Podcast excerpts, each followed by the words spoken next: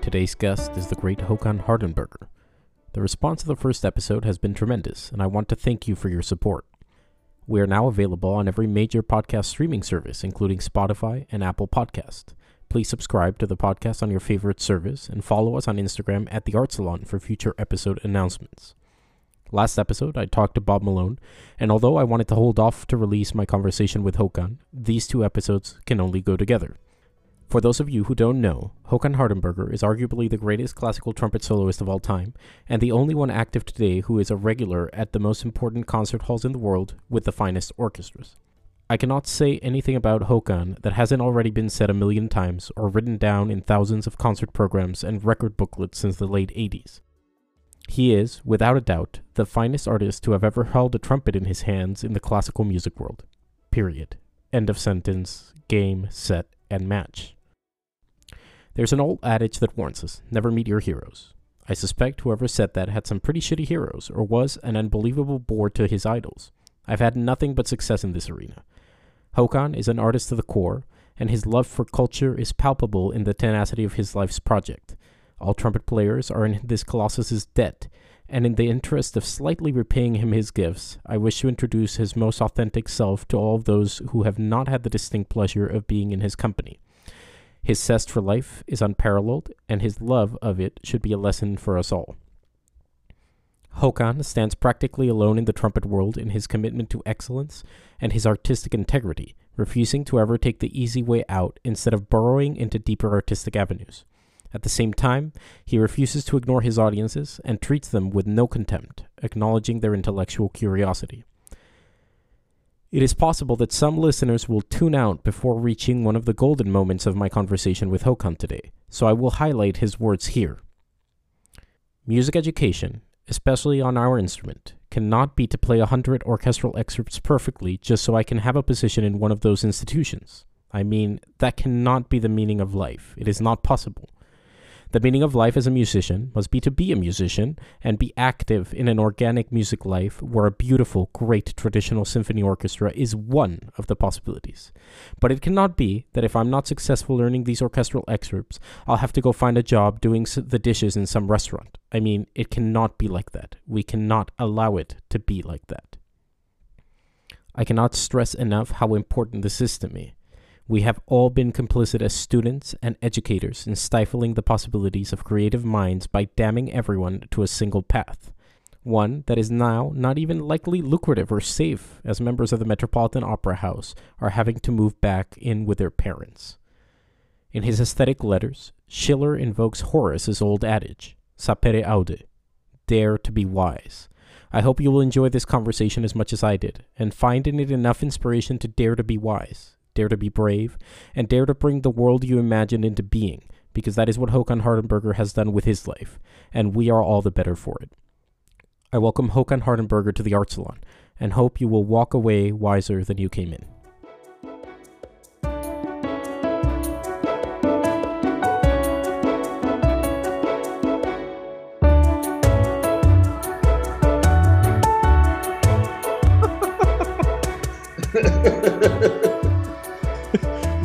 no, so you know, I I had an amazing time talking to Bob uh, because we were talking mostly about Tom and uh, you know his very close relationship with him, which was very weird, I think, for all of us because Tom was nobody's daddy, as I like to say now that that he's gone and everyone's pretending like he was daddy to all of them. you know, I think Bob had a different relationship, so it was a lot of fun talking to him about it. But he brought up, you know, Tom calling him to let him know that there were these two European trumpet players that were going to come and if he would house them in his house. He told me fun stories about scaring the crap out of you in a car and you getting him back.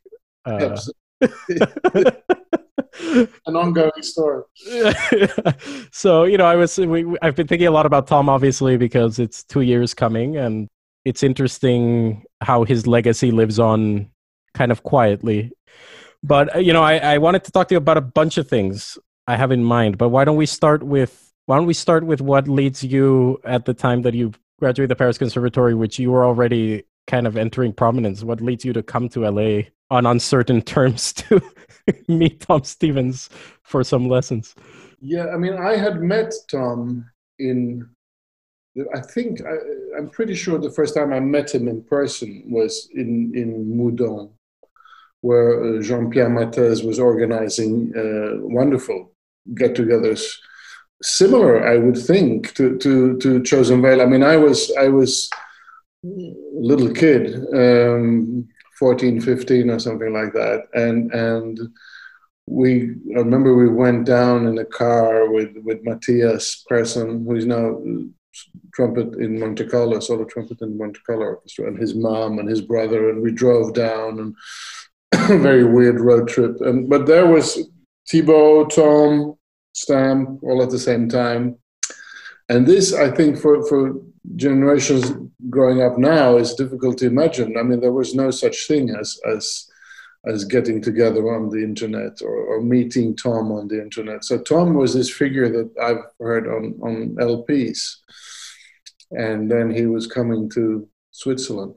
Actually, I had heard him and maybe even said hello to him before. There, there was a great, great brass conference in Montreux. So obviously, again, Switzerland, even a year or two before that, where I I think I just said hello then. And then there was the course um, in that Matthias organized where we could really work. You know, you could you you got, you got close and had lessons, and and um, I remember he was also very comforting in one way because I had in Montreux I had also met Dokshizer, Timofey Dokshizer, who came to Montreux with a you know with a KGB officer next to him and, and uh, translator, it was said. but I had I, I was I was really bold, you know. I, I, I walked up to these uh, two gentlemen in ties and, and I said, "Can I have a lesson?" And I guess he was so surprised that he didn't he couldn't say no. So I had a short lesson with with Dokshizer in in Montreux. And in those days, I don't know why, but my my my neck would sort of go out sideways. sideways. So I, I, suppose I didn't have enough muscles in the in the neck area, to, and I was using a lot of air. So when I played, it would go out. You, you could see the neck expand.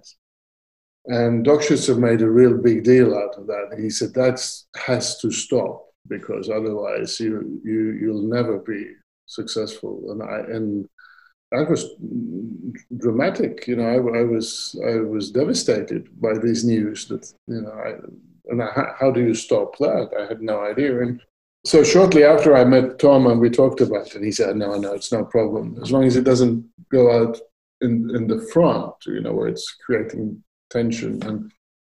Anyway, should you have a great problem, we'll just send you to Jacobs in Chicago. He said. so there was like a practical solution, that, and he was very comforting. But much more importantly, I mean, it was the first glimpse into his his uh, mind and how he how he thought about. Uh, he had already published um, a couple of those first books, changing meters um, studies and and his um, contemporary studies. It was also a way of understanding Stamp and Thibaud. It was it was you know, it was an organic mix, the three of them, because it was very clear that, in a way, of course, they were all talking about the same thing, but the words were different. And this is, of course, the perfect situation for a 15 year old curious little guy, because you, you will have you will have so many possible levels to enter the information. And then we would play his his uh, Moudon fanfares and signals and all sorts of versions and shapes. And, and, uh, and I remember also having a record for him to sign, where he signed in memoriam Chet Baker, who, by the way, was still very alive. And in memoriam Chet Baker, and good luck with the career on the viola da gamba. I had no idea how to take that information when I was 15, I have to admit. Uh, I still have the record to prove it, though. uh, and, and still, after that, um, I guess that course must have lasted about a week or, or 10 days or something like that. Can't really remember. But it kept me intrigued about him, and it was I just only scratched the surface of. But it was after that we met on several occasions, and it was kind of clear. There, there was like an, an understanding that when I had finished uh, with Thibaud, I would I would come and, and see him, and uh, that's what happened when when when Markus Stockhausen and I. Um, I then had a uh, I'd won a competition in in Toulon in France and and had some money, so I I, I did a tour of the states and and, and met Voisin and you know, it, several players all around, Herseth again, and, and so on, Jerry Schwarz, but ended up in, in Los Angeles at the same time as as Markus Stockhausen. And I remember we had a we, we rented together this uh, rent a wreck. And I can tell you, a rent a rent a wreck in in 1981. This must have been uh, was something completely uh, different to what it's now. It would have been a car from sort of late 60s, uh, huge, absolutely huge, and it made a noise when you when you took the curves. In even at low speed, it made a noise, and you thought you were in some car chase with Steve McQueen. It, it, it was it was great fun, and we would we would practice together and go for lessons and go and listen to Freddie Hubbard in the evening. Uh, or, or, or, other players. It, it was a really, really great time. And of course, also the first encounter with Bob Malone, who by then was had just started. So again, the, the information came together at sort of at different levels and adds up to something that becomes a really important mix. You know, that month with Tom, then I really started to understand more what it was about. I, I had already, I'd always thought that he was about the control that he had, this enormous control. I thought he was either doing yoga or taking strange pills or really into in a game of tennis or something something but it was not at all that it was all about understanding the text the text in music and, and finding control through your intellectual understanding of that text um, giving you such a solid um, foundation for what you want to do that you can then ultimately achieve freedom after that. So I, that that was the first month, and then I always knew that that sooner or later I have to come back and have a, a longer stretch. And a few years later, I think 84, when my career had already kind of gently started, I, I had a scholarship, Swedish state scholarship, and a certain amount of money. And I kept contacting Tom and asking how long I could be there. And I mean, you've heard the story, but uh, it's a fun story, so I'll tell it. And, and I kept contacting him, and then no, no real answer. You know, answering service and sort of vague hints that yeah, you can come. And, but finally, I, I, I just went and I, I, phoned his answering service and said, I hope you're in LA because on Sunday I'll be at the Hollywood um, Holiday Inn. And then that I arrived and I fell asleep. And then in the evening there was a phone call and he was downstairs in, in his shades and his Porsche. And that's how that stretch started. And then I was there for a couple of months and really very, very intense and, and lessons basically every day so we don't have to get into it, but I was interested that you, in the conversation we had for Chosen Vale, you talked a lot about, and Bob said the same thing, how most of the lessons were just uh, these musical games, eh, yes. seemingly silly things that turned out to be incredibly meaningful and change your whole perception, which was always how I viewed Tom. That that he changed in the five years I knew him. He changed completely the way I understood music with these seemingly silly little games. Yeah, it was never ser- silly. He, he was always he was always very serious. Yes, and, and, for and, sure. quite quite uh, there was quite a big amount of fear from my side of primarily fear of not understanding at all because there was so it was like a giant questions were put to your mind and always mixed in with long, long stories from the past involving people that he kind of took for granted that, that you knew who they were. You know, whether they were someone in Stravinsky's surroundings or a trumpet player in New York in the 40s or, or a conductor or his assistant or uh, it was taken for granted. And then when you didn't know you felt oh i'm so stupid. And you found you would you would find out. And of course in those days no google so uh, no no immediate satisfaction on that, on that uh, part. So you, you really had to look for it and invest in your own mind to see if this was important information or possibly not. And and uh, oh i had a real nightmare. The first time I was going, I, I was, I remember I, I, I, got out in the airport and I took a taxi, and his address was Mulholland Terrace, and the taxi driver didn't. He's, he he thought he, there was there's a long, long, very big road called Mulholland, Mulholland Drive, but that goes halfway through California. It, it turned out, and all, almost all my money was already finished by the time of that taxi ride. Oh, that was terrible. Then, by the time I I found my way, part of the great thing was as as you approached his house, you would hear uh, the next door neighbor practicing guitar, and that was Frank Zappa you know, and for a little boy from Sweden, that was that was cool. That's great. I didn't know that. That's amazing. Yeah, and then it, and then it continues. You know, he'd he'd be welcoming you in his. He'd just come in for a run or something like that. He very rarely had the trumpet out for the lessons. It would be a, ta- a cassette tape with 32 versions of, of uh, Chet Baker playing My Funny Valentine and listen to this and we'll talk about it. And then we never did. Uh, lots of things like that. And a lot of games, as you say, on, on the text to make you see the important information in the text.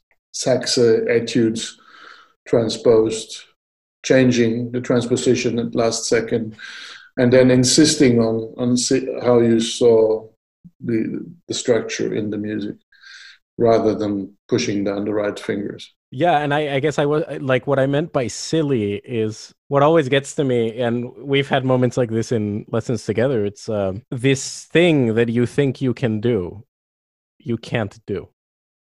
You know, like, oh, can you read three four? Of course, I can read three four, no problem. Yeah. No, you can't. Yeah.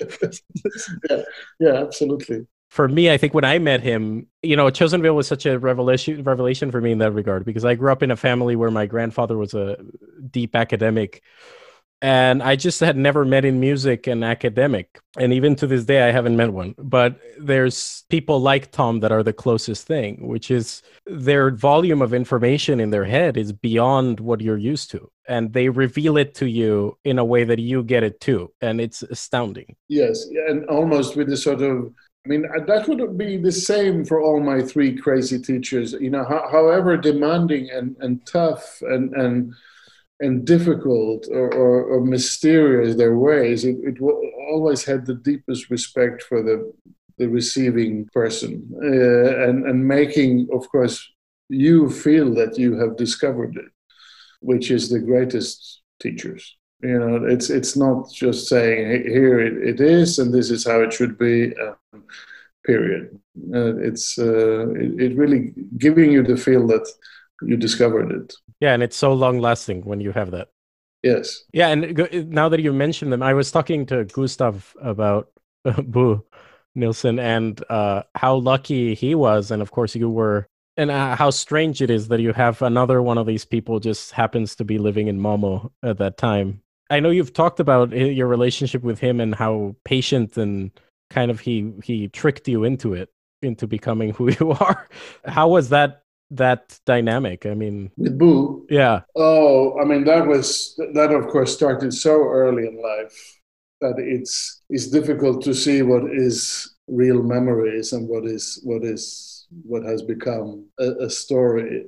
You know, I was eight when when it started. I, I had no relation to music. I mean, we, there was no classical music in the family, and um, there was such an intensity. And I and I mean, I, I, he's said in interviews that I was there was no end to how much I wanted to. It was like. it was like one of those, you know, bird, the little birds when the, the, the, parents come and feed them, they just keeps the so just open, open, open, open, and there's, uh, so we would have already from day one. I mean, one and a half hour lessons, and he was he was he was patient, but he was he would.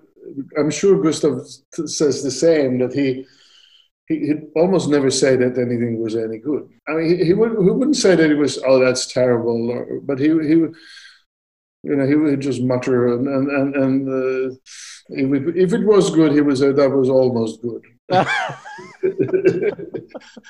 and he would certainly never say to my face that I was a talent or something like that. But I mean, I never had the feeling I was a talent. I don't think I was actually. Do you feel that that helped? The feeling that I, yeah, I mean, I had I had a, had strong self confidence, but I didn't think I was a, talent.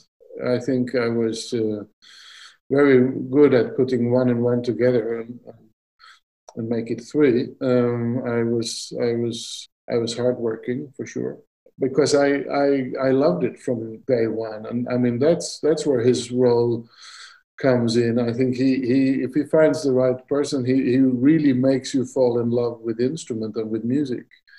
If he saw that happen, he wouldn't let go. He could sit and listen to a student for for three hours, or you know, I remember one time. I don't know what the problem was. I was probably about nine or ten, but for one week he said, "You have to come every day this week." So my poor parents had to drive me into town uh, every evening that week it was important. I, I can't. I have no idea what it was. It's one of my regrets in life that I never got to do. I had plans when they were still alive, the three of them, to do a book from their perspective and mine. Would have been interesting, at least for me, to see that. Because again, what, what is what is stories and what, what is what is reality? Well, but certainly, I think that the thing that I find interesting about the three of them in relation to you too is uh, n- none none of them, none of the three are remembered as particularly I mean, I don't know how to phrase this because I don't want to make it sound like they were negative because they weren't. But none of the, none of the three were particularly encouraging to bad behavior, if that makes sense. It makes sense. Um, I don't know how to phrase it, but I think you know what I mean. I think I know where you're onto. But but it, it, there were also three, all three of them. Strangely enough to me, but but it was obvious already then when I was very young that they were people who could make others feel uncomfortable. There were, there were people who made quite a lot of enemies because they were, all three of them, extremely outspoken. And they were outspoken because they had no choice. They could be quiet, but when they spoke, they said their thoughts, they, you know, and that could make make people uncomfortable. I don't think they were trying to be provocative, but they certainly made made enemies. And I had I I early very early um, could see the danger for myself that I would be used not by them but by others as as a as a weapon. And I, I saw the danger in that very early and, and was was careful. It still happens but at that time particularly. Yes. Yeah and and it did happen even though we don't need to talk about that. Uh, but tom talked about that. I mean i uh, he talked about ARD where the the competition was you don't have to say it. I'll say what Tom said. Tom said in in reverse order you had the most successful careers by the prizes awarded. yeah. No, I mean the, the competitions are are a, a, a, strange thing because they really do bring out the worst in people, people's behavior. It, it's kind of like uh, presidential elections. Uh, but they also they were great. I mean, that's how I met Steve Burns, that's how I met Reinhold Friedrich and and and uh, and Markus. I think I met first time in Munich, and then and then in LA. So you also make friends, and you understand quite a lot about other people and yourself. They, they are very strange things. I don't know how many of them really exist anymore, or there are more, but they are sort of diluted in their importance. Uh, in those days, there were only a few, and they and they they meant something. I think. Yeah, I had a, a fun one of these with Luca and his brother. His brother's a very good pianist, and we were comparing and contrasting the. And I could have had this conversation with Ryan Bancroft too. It's the difference between what it means when you win the top, you know, Van Cliburn or something like that, versus any trumpet competition. And even though it's not simple to make a career as a solo pianist, there there really is a reason to win these competitions, and both financially, but also because they can actually spell the beginning of a career. I don't think that's true for any trumpet competition. I mean, it used to be for the ARD. That that used to be the sort of because that's the one that Maurice won, and then he made career. So you know, I mean, we there are there hasn't been so many trumpet solos. Let's face it, and and and so he he won that one, and he made a career. So therefore, that's been said to be. It also used to be serious in its programming. I, it's it's important to look at the program. Well, that was another big uh, part of the talk we had. I, I sustain that I think the problem with the competitions is that they haven't accepted the reality of our current musical climate. That I understand the repertoire chosen in Maurice's era for that competition, but starting with Tom, but I mean, mostly you and a handful of others have expanded our possibilities, and and these things should have been adopted years ago. It's it's not even that they should be adopted now. It's that uh, it's kind of ridiculous that it's still thought that you can make a career playing solely the Tomasi trumpet concerto and the Jolivet and piccolo trumpet baroque music, which yes, you know, yeah, it's just not real. This will be a good transition. One thing that always gets me when I hear interviews of trumpet players with you is that they always ask you about your strange choice in repertoire and if you've ever considered playing anything different. And then nobody f- mentions the fact that you're the only one actually making a living doing it. So maybe we should all be doing what you're doing instead of the other way around. What what actually led you to start commissioning that repertoire? I mean, I'm sure it couldn't have been easy considering what agents even still demand of potential trumpet soloists when I first started, I mean, all through my studies, even before Paris, I, I, guess I kept my kind of naive outlook and my my my thought that music is like that. I mean, look at look at Haydn's time when when when Haydn's trumpet concerto was premiered. Everything that was played was contemporary music. Older things like Bach was considered dusty and and and and terrible and and that went on for quite a long time i would say uh, even into the last century it was like that i always thought that that's how it should be and and and it was very clear from the word go that the trumpet didn't have enough. I mean that even when i was still studying here i would i would go to student friends and ask would they write something? And it was just a completely natural part uh, of things. And the also the, the baroque revival started very early. I mean that that had already started in the 70s and ed tarr and natural trumpets and and uh, and the very early early music groups uh, were had already it, it, was clear that the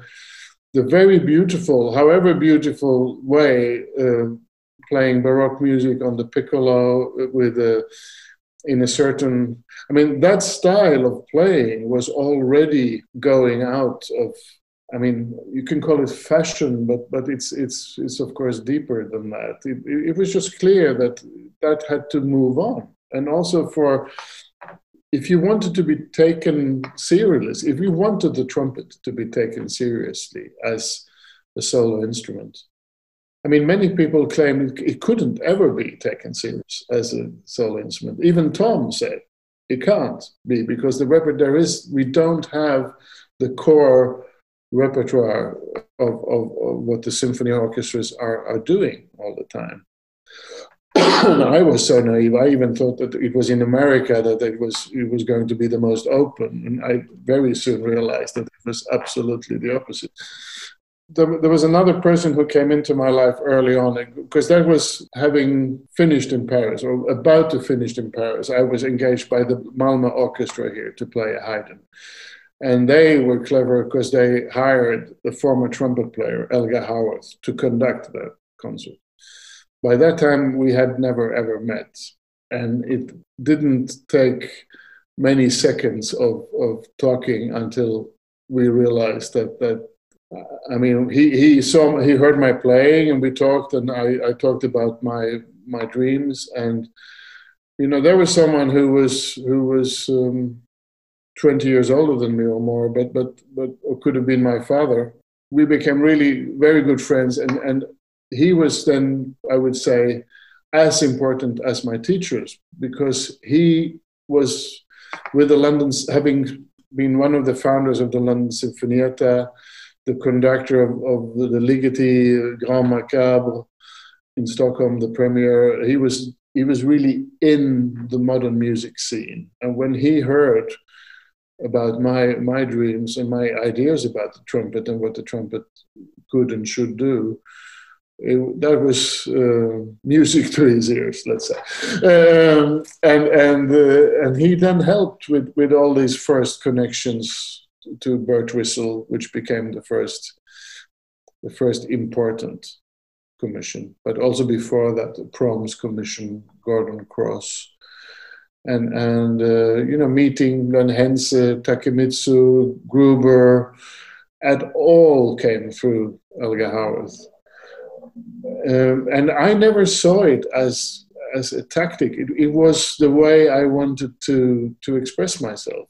I, it was not that I thought, you know, I mean, I would have been really stupid if I thought that that would, would be the way to make money, because that was clear that modern music was not necessarily the money way. The money way would have been the more entertaining side of things.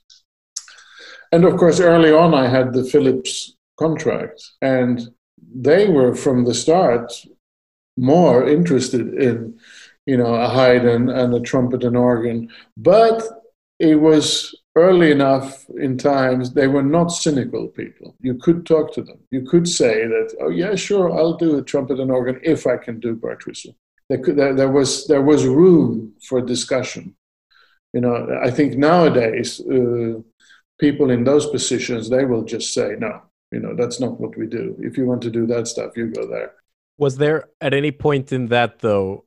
I mean, I understand what you're saying about it being different times, but did anyone recommend that you didn't go that path that you wait a little bit and do it when you're more established or something like that? Because I, i've always thought and not knowing anything about it but uh, from before meeting you i always thought what a bold and brave thing to do for a young up and coming person to leverage the pleasurable things for a label with these things that not only had never been done but also probably scared the crap out of them you know, I had been so marinated in in this thinking, having been around people like Tom and and Bo and so early in life. My opinions were so clear that I I would not have had it any other way.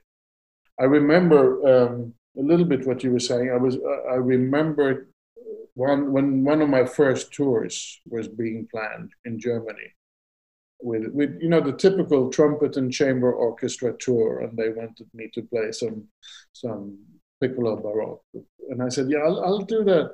And I remember discussing it with Bo, and I said, I said, should I insist? Do you think I can insist on having one one old piece and one and one new in the same program? And I remember his answer very well because he said, if you don't do it, who's going to do it? And I really, early on, not only did I want to do it, which was the deepest feeling, but I also did have a strong sense of responsibility for, for, for, the, for the future of how, how this, because I, I, I felt I was being very fortunate. I was given things, I was given you know, great teachers, I was given opportunities. It, I, I would have fe- felt really bad if I didn't use it to, to a, a, purpose that had not only to do with, with me as a person. I'm not not trying to be the saint Håkan of the holy trumpet. You know, it's not what I'm saying, but I, I, I remember that that feeling as being very strong. I still feel that to a certain extent. You know, you we we were given things, but we should we should we should do something with it. Yeah, and I think increasingly more with recording technology becoming what it's becoming. I mean, you might not be able to put a symphony orchestra together and record them, but the excuses are falling away to me at an alarming rate uh, to continue the charade that the trumpet repertoire goes up until 1954 and for relatively minor composers considering what you're leaving behind and even what Markus left behind with his father I just think it's it's no longer a good excuse to me no and even things like you know when when Ed Tarr passed away I mean it didn't take much to prove that Hummel concerto is in E. You just have to look at the score, for Christ's sake. Um, and, but then, then people have all sorts of theories that because it was there, then the trumpet was blah blah blah. The, the piece is in E, okay. And he, he and me and Reinhold recorded it in E, and we thought that well, now we at least we've come to that point. And then people just happily take a step back and go back to E flat because it's uh, more more practical. Well, and it's also that one that example in particular is is crazy to me because in the same breath that they do this, they call themselves soloists. A lot of people teach this to their students. And eh, again, going back to the, what you're saying, holding yourself accountable and being realistic, what piano player that any of us know, even a minor one or even one who's a student, would say, this sits better for me in D major, even though Mozart wrote it in, in C sharp major. But, you know, I made the decision and it's good. I mean, nobody, you know. No. But, you know, people, I, I, there was a time when I, that would make me really angry. I, people make their choices and, and you know, a lot of the excuse that was always given for not taking up some of the things that you had pioneered, not just the pieces that you had written for yourself, which, okay, you can have an excuse that they're written for a specific person, I don't have these traits, etc but I think one of your big early triumphs was also reviving, or not reviving, but actually giving life to the Zimmermann trumpet concerto in the minds of everyone around. And so, is it surprising to you that now a lot of people that are 18, 20, 25 pick this piece up and, you know, they might have their difficulties, but it's not viewed as as what it was? How, is that for you? I don't know. Well, I think that is a true step forward, and and you know because there is a real piece of music, and and I think it's great. I mean, it, it has really become repertoire, and it, it's it's so clearly a piece that speaks to to audiences. And I've had it programmed with with great, huge, big symphonies because and in clever programming, they, they know, well, here's a piece that will actually can take it, you know, it can take it standing there next to the Leningrad Symphony or, or, or Mahler 9 or, you know, and it, and it still makes an impact. It's a fantastic piece.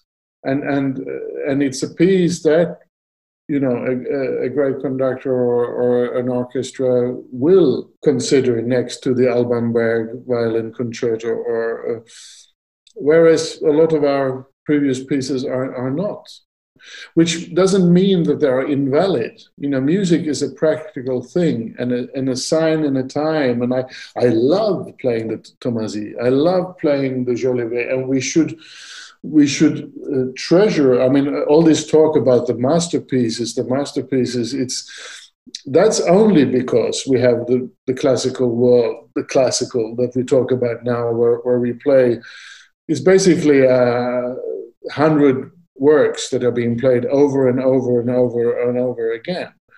It should be the other way around. We should be playing the Tomasis and the Arutyunians of today. You know, we should be playing everything, and then now and again we should we should play a, a Mahler two or a, or a established masterpiece like Zimmermann, and you know, and, and and celebrate it. We have an opportunity now because you know, who knows what is there of the established machinery uh, when we come out of this situation. And we really do have an opportunity where, where we can become much more active. You know, Alex Ross, who writes for the New York Times, he was talking about, I can't remember his name, but a pianist who's doing these concerts from his house. And, you know, of course, they have that facility because it's the piano. But this pianist, he was talking about his programming for that season, which had all been canceled, was basically playing Beethoven piano concertos from his latest Beethoven CD, which I don't understand why we need another one, but that's okay. And he said now that everything was canceled and he was doing this from home, he decided to play excerpts from a concerto that he really loves by Stevenson, who I don't I don't know him, but he said it was amazing and he had been trying to pitch this to orchestras for years and his managers and they said no. And he posted it and it got like 30,000 views and the response from random people not musicians was overwhelmingly that they were excited by this music. And he he I, I think in a way the best thing that can happen right now without naming names is that a bunch of people are posting what they think we should be doing and it's so not relevant. But then the people that are putting these little dots that matter it's it's resonating hugely with people that didn't go to the concert hall necessarily.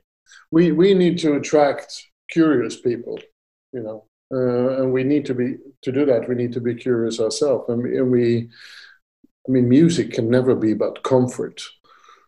I think probably you know probably the the, the record as an invention changed a lot of things and i you know uh, because people could listen to things in their home and then they oh how nice to go and hear the same thing and um, because I, I have an illusion that I un- understand it. Uh, um, and and we, we are underestimating people's intelligence by, by repeating and repeating and repeating. And, you know, why is it that modern art, visual art, and, and modern dance has been so good at reinventing themselves? And there are long lines out of outside MoMA in New York. And, and, when, and when we do, something that's new, people say, "Oh no, I don't, I don't understand that."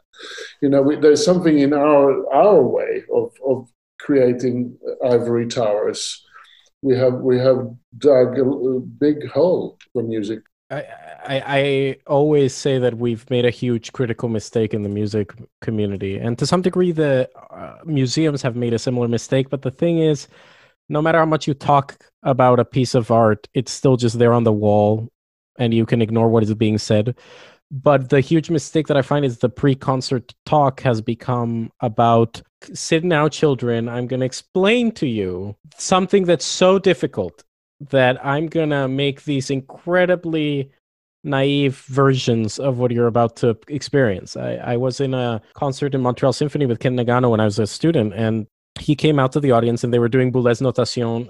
You know, the orchestra tuned, we're all ready to watch. It's a beautiful setup. And he spent, I kid you not, 20 minutes comparing what we were about to listen to Shepherd's Pie. And the only reason he did it, because if it had been a good explanation, that's fine.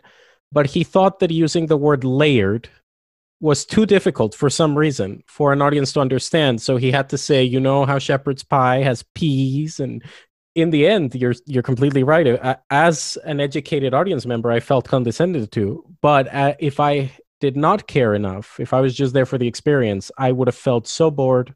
I would have felt that I had walked into, instead of a date, an academic symposium. And I would have totally thought, well, I didn't understand it. When the reality is, you didn't need to. Yeah. And to return to what, what, what opportunities we have now, because I think, you know, the, the record first it made people uh, look for the comfort zone i think and then the record became you know i profited from it I, when the record was the, the the stamp of approval oh here is this guy i mean i can tell you the, the day I had, I had signed my Philips contract i had much more important invitations. It was like i had become a much better trumpet player just overnight. And i had much better contracts and much bigger fees and, and it was a stamp of approval. And then slowly then there was a it's degraded. It's everybody technically can it's much easier to make a record and the record companies uh, as we knew them are no more the powerhouses that they were and it was deciding the whole business well that has faded and now we have this very weird situation. So I think we could, out of the ashes, if you like, have a, a, a, a new kind of concert life where it's much more depending on people's own i mean it, it, also asks something out of the audience but audience is as i said definitely not stupid. And we and we want an audience who is who is curious. And i think now is the time where we could really if we as musicians come down from our ivory tower a little bit and and and make sure that we do something that is that is happening now you know i have a lot of issues with the role academia has had to play in this that it's almost mediocre people not in their playing or in their technicality but mediocre thinking wise perpetuating more mediocrity. It's like a, it's now a whole circle of applause for not necessarily i mean it's not the lowest common denominator in the sense that trumpet playing has never been this good but it is in the sense that i don't know if there's any value given anymore to a holistic artistic education. And that's something else that I wanted to talk to you about because I've always thought, and in everything you've said today, you prove it, is you share that with Tom, and I'm sure you shared it with your other three crazy mentors. But you have been able to hang out with more interesting people, same with people like Stephen Burns, because you guys are, your interest in this world is much larger, which is what every artist should have the, your relationship to literature and uh, art and dance and whatever it is that you really love should not be separate from your cr- own creative process. Uh, when did you, this start for you? Was it moving to a city like Paris or or? That's not even a decision. I mean, that's a necessity. That's that's like a like a plant needing sunshine, soil, with nutrition and water. You know, if we we can't be an artist or a trumpet player or, or without having things we need to be fed with these um, i think maybe there are some exceptions i don't know I, I, I, I, and i can't see this as a decision when that started i mean I, it's probably started with the way my parents talk to me, um, you know, without becoming too Freudian. But but and and then you, the parents you don't choose, but then you start choosing. I mean, why out of all the people I met in Munich was it that that Burns and I started to talk? Well, probably because we, we you see similar things and you see similar interests, and then and then already the first little discussion creates a new new plant, and that plant becomes a tree, and then you know it, it, that's that's what human interaction is all about, and that that is what culture is. I mean, who who is to to say what culture is? But if we look at the meaning of the word word, that is exactly it's it's things that that, that grows, and and and and it, it can only happen in my view when, when it's organic. The people you find, the books you read, the paintings you see, of course, being in Paris uh, when you're 17 uh, helps for sure. Because also when you don't have any money, and, and when you when there wasn't any any internet, you do have to look. You're not fed then automatically. You, you also have to you have to look for the sunshine you have to look for the for the water and the nutrition somehow.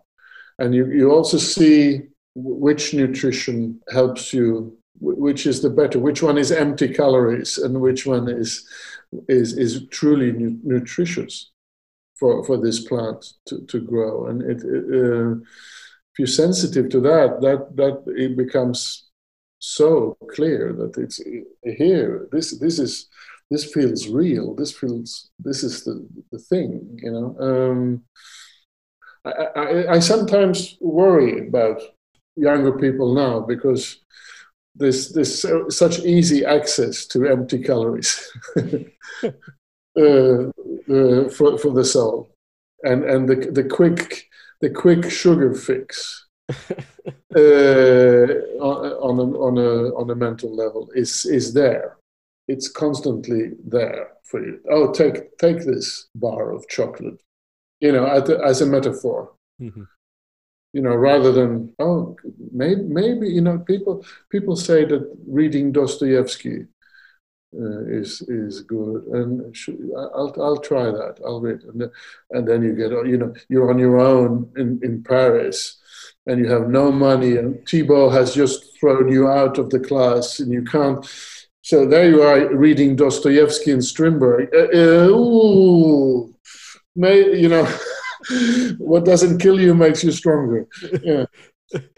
I, I call it the phenomenon of the sad self-help library that it's also self-perpetuating that uh, I've actually really gotten a kick out of this with you. I have to tell you, I don't think I've ever told you that every time they ask you to recommend a book, I write to somebody else that's around, I and I say somebody's about to be very disappointed because everyone's expecting, you know, Zen and the art of archery, or and the same thing used to happen with Tom too. It's like there's a revelation of a much deeper uh, meaning to what informs your art. Yeah, you know, it, it, mustn't. You know, there used to be this sort of bourgeois way of education. You know, every you know, so they might say, well, oh, read your classics, you know, because it's going to make you a, a, better person. Well, it, it, we know that that didn't work. Uh, so, uh,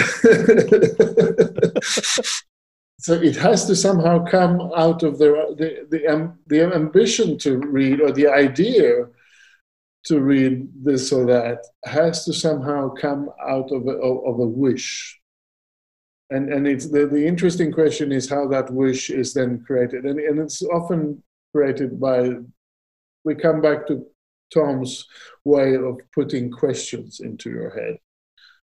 So that question gives you a wish and then you start looking what is what is good for me?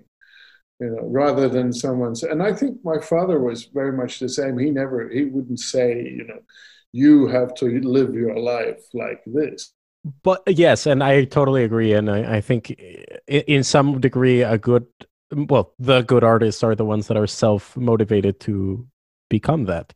But at the on the other hand i also think that there's something profoundly sad in the sense that if you don't have at least a basic knowledge of and as much as i am not down with the catholics if you don't have a basic knowledge of biblical myth and greek mythology you're missing out on at least the common language that held culture together up until 1920 i mean if you go into a museum armed with a little literature you walk out a much richer man. You can become the most important person in, in, in, in political life without hardly being able to read. So what's the problem? You're right. I see no problem, Håkan. Everything's going so well. uh, and speaking of the Greek mythology, I mean that was something that was that was really stuffed down people's throats uh, in you know early bourgeois education, mm-hmm. let's say a hundred years ago. You know, know your Greeks and know your Greeks, but it was done in a way that people were not curious about it, and then it was. Uh, here in Sweden, it was taken out of the educational system almost altogether and so my knowledge of them was was was limited and then uh, um, and then a while ago for instance I, I read Stephen Fry's wonderful book, Mythos. That's fantastic. And they are so sympathetical, these Greek gods, because they're full of flaws and, and, you know, and they make all the mistakes that we do. And therefore, they are so good at explaining life, much better than, than a God who says that this is right and this is wrong. because they make they put questions into your mind. So I, I, I, do agree that everybody should go should know their uh, Greek mythology for sure, but not because someone tells you, because but because it's you know we have all these humanity has acquired all this knowledge. Our little trumpet world has through generations of uh, let's take my little veins from you know. Uh, me, Thibaud, Foveau, and then we're already back to Franquin. mm-hmm. and then one more step, and we are Arban. And then Tom, Vacchiano, Schlossberg, you know, Jimmy Stamp. Yeah, and we're we're we, we're back, and the whole humanity. We have the, this all this knowledge that we build up, but we still need to rediscover. Every generation needs to discover, rediscover, and we make the same mistakes all over again and again and again and again. We'll all come out more clever out, out of this COVID situation and we'll be more clever for about five minutes, and then we'll do the same. uh, we could we could change. We could we could be learn a little bit more, but I don't. I doubt that we will. What you just said it reminds me of something I I heard Tom say the first time I met him, and I thought he was kidding, and then he kept saying it over the years, and I, I asked him finally, and he said he really meant it. He said, uh, "Do half of what your teacher told you, and you're going to be a great artist." And I thought he was just being you know flippant about mentorship but I, I, I think he meant sort of what you're saying is you have to accumulate generational knowledge but half of it is you yeah and critical thinking is a vital part of, of, of taking steps forward because if you only do if, if if the way to remember should be that we, we stuff future generations with saying this is like this, this, this, this, this. Don't do our, don't make our mistakes. Just do like this, and you will make no mistakes. They'll certainly make even more mistakes. And I doubt that you quote him correctly because I'm sure he said 40% of what the teacher said, not half. I, I think that is it's vital. Yeah is vital. But but but it also, again, the crit- critical thinking demands a certain responsibility. Also, if you if you if you have the critical thinking, well, then come up with something. You know, I don't know if I'm reading this wrong, so you'll have to tell me. I met you in 2011, but uh, very in passing, like a Chosen Vale. I got a sense that uh, the next time I saw you, I think was in 2016. I found that a lot had changed and forgive me for saying I found that a lot had changed in the way you were assuming the role of who you have become for all of us. It, it seemed to me that it was clear to you that the baton was being passed very, very naturally to you now and to your generation from Tom's, and that Tom's wouldn't last much longer. Do you feel that it, that that I'm right about that? That you're taking your teaching more in in heart now than than before. Not that in 2011 i mean the master classes were amazing. That's not what i'm trying to say. But you seem so much more um devoted to it. I say i seemed older. No not man i swear to god if if you seem older for a trumpet player i can't i can't wait no, I, I think there's something in it. You know, when you realize when when they are when they are when when the generation that you've looked up to so much slowly uh, disappears into the shadows, uh, your role becomes different. Uh, not not by decision again, but by by the way things are. I think I always I always loved teaching. I, I never thought I was any good at it. I never had the patience or the the shrewdness of, of Tom to sort of make make you think rather than I'm I'm too impatient and I just uh, immediately give instead of one question 65 answers. so I'm I'm a, I'm a terrible teacher, but I always liked it. I even liked it when when I was very young. I remember having decided not to go into an orchestra so that I could assimilate all the things I'd learned and having time to practice, I, I did manage to put some food on the table because I did a little teaching, and I, I've always enjoyed it a lot. But but of course, the way you essentially we say the same things. Much as Bo and, and Thibaud and Stevens were saying the same things, but with different words. We keep saying the same things through a lifetime. But of course, we get tired of our own words, so we, we find sometimes new ones, and, and, and sometimes more efficient ones. And, and of course, we do change with, with as I said, with when, when the ones that you've, it even changes you in the way that, okay, Thibaud is not here anymore. He, the one who, when I would call him and say, oh, I just made my debut with with with the Vienna Philharmonic, you know, and and he would listen. He hated to talk on the telephone, but he would listen, and then he would say, "Yes, but uh, you do practice, yes." uh, so you know, I would always have that in my. I still have his portrait in my in my studio, of course, and and and I mean, I always play for the music and for, for my, my own idea, but of course, they're also there, the ones you want to show that you've done something, the ones you want to impress. And then when they slowly go into the shadows, then it's a different world, you know, you be, and you become, in a way, more lonely.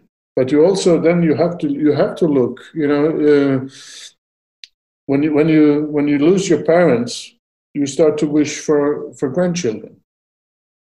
I think it's exactly the same process, and it's it's a way to find find your place in the in the, the ring of the tree that you're at at the moment. You have to you have to feel reasonably happy in that ring, so that you can realize that you are all of them, and and you and you the more rings there are, there are in, on, on the inside, you know, you also have to look at, at, at generations younger than you. And, and uh, because that's also te- teaching is, is very egotistical. You know, I, I, I, it's a very failed, it's a very re- really failed lesson if I haven't learned something. I think it's uh, incredibly interesting too that you share this at least with Tom. I don't know about the others, but there's a tremendous value in. Okay, so I, when I was growing up, I don't think I've ever told you this. When I was growing up, my parents had all these, you know, classical albums. They loved classical music, and they would buy by instrument. So they thought, okay, we should have some trumpet albums. And they went to the record store and they played you know at that time you put the record and you listen and if you like anything you know. So they listened to the Maurice André records which is what the person recommended and they just thought that they sounded terribly dated you know it was like that era with the midi synthesizer and stuff. So there was this other record with like a very young boy on the cover and it was your uh you know Haydn and they bought that and the Telemann album you know with the Baroque Concerti so I grew up listening to you as a kid, and I think that it was amazing for me not just to meet you, but then to develop the relationship we have. But I think I value it more in the same way that I valued Tom, that you are reserved with it as well. That you're not out promoting the fact that you're trying to expand the rings on the tree how do you view your relationship to students in that way and, and the people that you've mentored that uh, you're very diligent about who you you know spend time with? Does that matter to you? I mean i know that it drove tom crazy and it's part of the reason he quit teaching that he only wanted to be around people that were taking the lesson properly. With the years you become also selective. I mean i, I want to keep i want to stay generous. And there's one there's one teacher who who you know, when I'm touring. In, in the days when I was touring, you see, uh, we, we, we would be, I would travel with an aeroplane to these foreign countries and I would play concerts. And then in my time off, I would now and then give a masterclass. And, and that I really enjoy, but that's, that is more, that's more anonymous. That's more just um, giving like that. And you can't expect so much. I mean, I, I want to learn something also in those situations, but but but uh, and and you uh, you develop a technique where you where you can possibly make a difference to this person in a very short time. But but, but uh, that's one one way, one sort of relationship, and then you have the more long going, and those you select more where you feel that you. It's like with friendships or any relation that they're chosen from that you find enough common. You, you what you say falls it falls into fruitful ground somehow. And and then of course it can be much much deeper conversations or teaching or, or I mean, here at home, I I, I have the the Malmo class is one thing, but and then I teach, as you know, very very little here, and that's that's on that basis.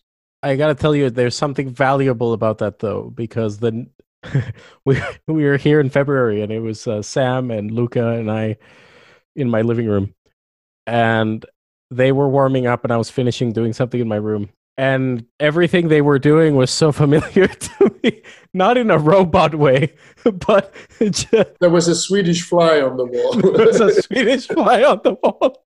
And it was tremendously comforting to know that the two of them had uh, that relationship you're talking about because we could consult each other with confidence yeah. that we had received the correct information or that we were going to be corrected on something we had misunderstood with confidence because of it being the nature of a kind of tighter knit group. Yeah, as long as it doesn't become sectarian. no. uh, it's not like I'm we registered a church or anything yet. Yeah. Although I hear it's a great way of making money.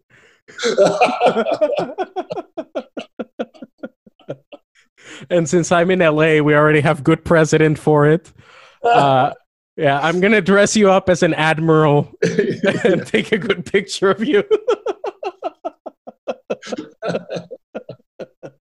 it's what you've done is so incredible, and I hope that you know I I've, I'm frustrated often that people don't realize how big the what's being left is every year because it's um what you said is so huge, which is we now have a piece that is not programmed just because it's you, but because, eh, of course, somebody would want to hear a trumpet concerto by Zimmermann or Gruber or any number of composers that are programmed regularly with other instruments. I found it funny you said that you thought you were going to come to America and everyone was going to be so open minded. And in a way, they should have been because the original trumpet soloist is an American invention. I mean, with all the band leaders that were out here and um, it's sort of sad that we have to re-import something that was so jealously taken by Europe with with love, you know. Mm. Uh, but I, I I'm frustrated that it's not being uh, done in big enough numbers. Music, as we see it as an art form, will have to move out of the institutions you know, music education, especially on our instrument, cannot be to play a hundred orchestral excerpts perfectly so that I can have a position in one of those institutions. I mean, that cannot be the meaning of life. It's not possible. The meaning of life as a musician must be to be a musician and be active and in, in an organic music life where a beautiful, great uh, traditional symphony orchestra is one of the possibilities. But it cannot be that if I'm not successful learning these orchestral excerpts, I'll have to go and find a job uh, doing the dishes in a restaurant. You know, I mean, it's it, it, it cannot be like that. You know, uh, we cannot allow it to be like that. You know, we, we must find a way. And I and again, this is a, a possible way now because we we I started to talking about this when I did my first records that I see a future also where there's much more of life of pools of musicians who work together in, in chamber music and in experimental and in traditional string quartets can play all the Beethoven they want. Uh, and because they have it, we can't. So we these pools of musicians sometimes gets together and and play together as a big, big orchestra. And of course, we should have Boston Symphony and, and all, all the greats, but it's not the meaning of life. And then, of course, yeah, okay, insecure, freelance, yes, but we then we have to find ways of making it as secure as we can. And after all, we do choose an artistic life. It's never going to be the, the everyday secure thing. I mean, tell me about it. I've, I've now had six months of sabbatical, you know. You, you, you have you met Dan Rosenboom? Not sure. Uh, anyway, that Dan's an uh, very interesting trumpet player out here. He one of the top freelancers, but then also has a metal jazz that's and he has a record label that is dedicated to his creative art, music, and that's mostly the way he sees it. Is his freelancing is his day job to pay for these records that are his baby, and I remember I, I, Ed was on sabbatical when I was about to graduate Cal Arts, and Ed, Dan was the teacher, uh, the guest teacher. And the day, the last day I had a lesson with him, he said, "You know, man, uh, good luck out there, and uh, you know, you're about to experience the silence, which is, you know, just buckle down and and practice." And then he said the best advice I've ever heard from anyone, which was, "And remember, nobody owes you shit. Nobody told you to be a trumpet player." Nobody told you to uh, that this was going to be easy or that there's a career path forward. Just you need to be doing something because you chose to do this. And then the possibilities are huge because you've chosen to do this. And then what are you what's your legacy? What well and not legacy in that kind of old way but what what is it you're choosing to say with the voice you have? You know in that way you're tr- tremendously inspiring to all of us. And I, I not just for me and not just as a trumpet player but as an artist. And uh you may remember you told me or not, but you told me that you loved Miles Davis because you forget that he's a trumpet player. Mm. It doesn't matter anymore. It, uh, nobody says, "Oh, Miles Davis is a great trumpet player." Everybody just says that's Miles Davis. Mm. And I think that in a way you've you've done that for the trumpet because your technical ability is almost inconsequential when you're hearing Aerial. It's clearly fiendishly difficult, but you wouldn't know, you know, and that's amazing what you've done with the talent that you have and with the work that you've put into it is just astounding. So thank you. thank you very much. You make me blush.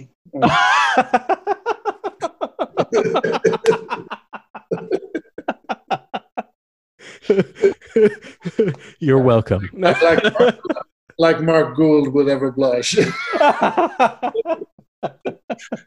Have you seen this this brilliant the song he made?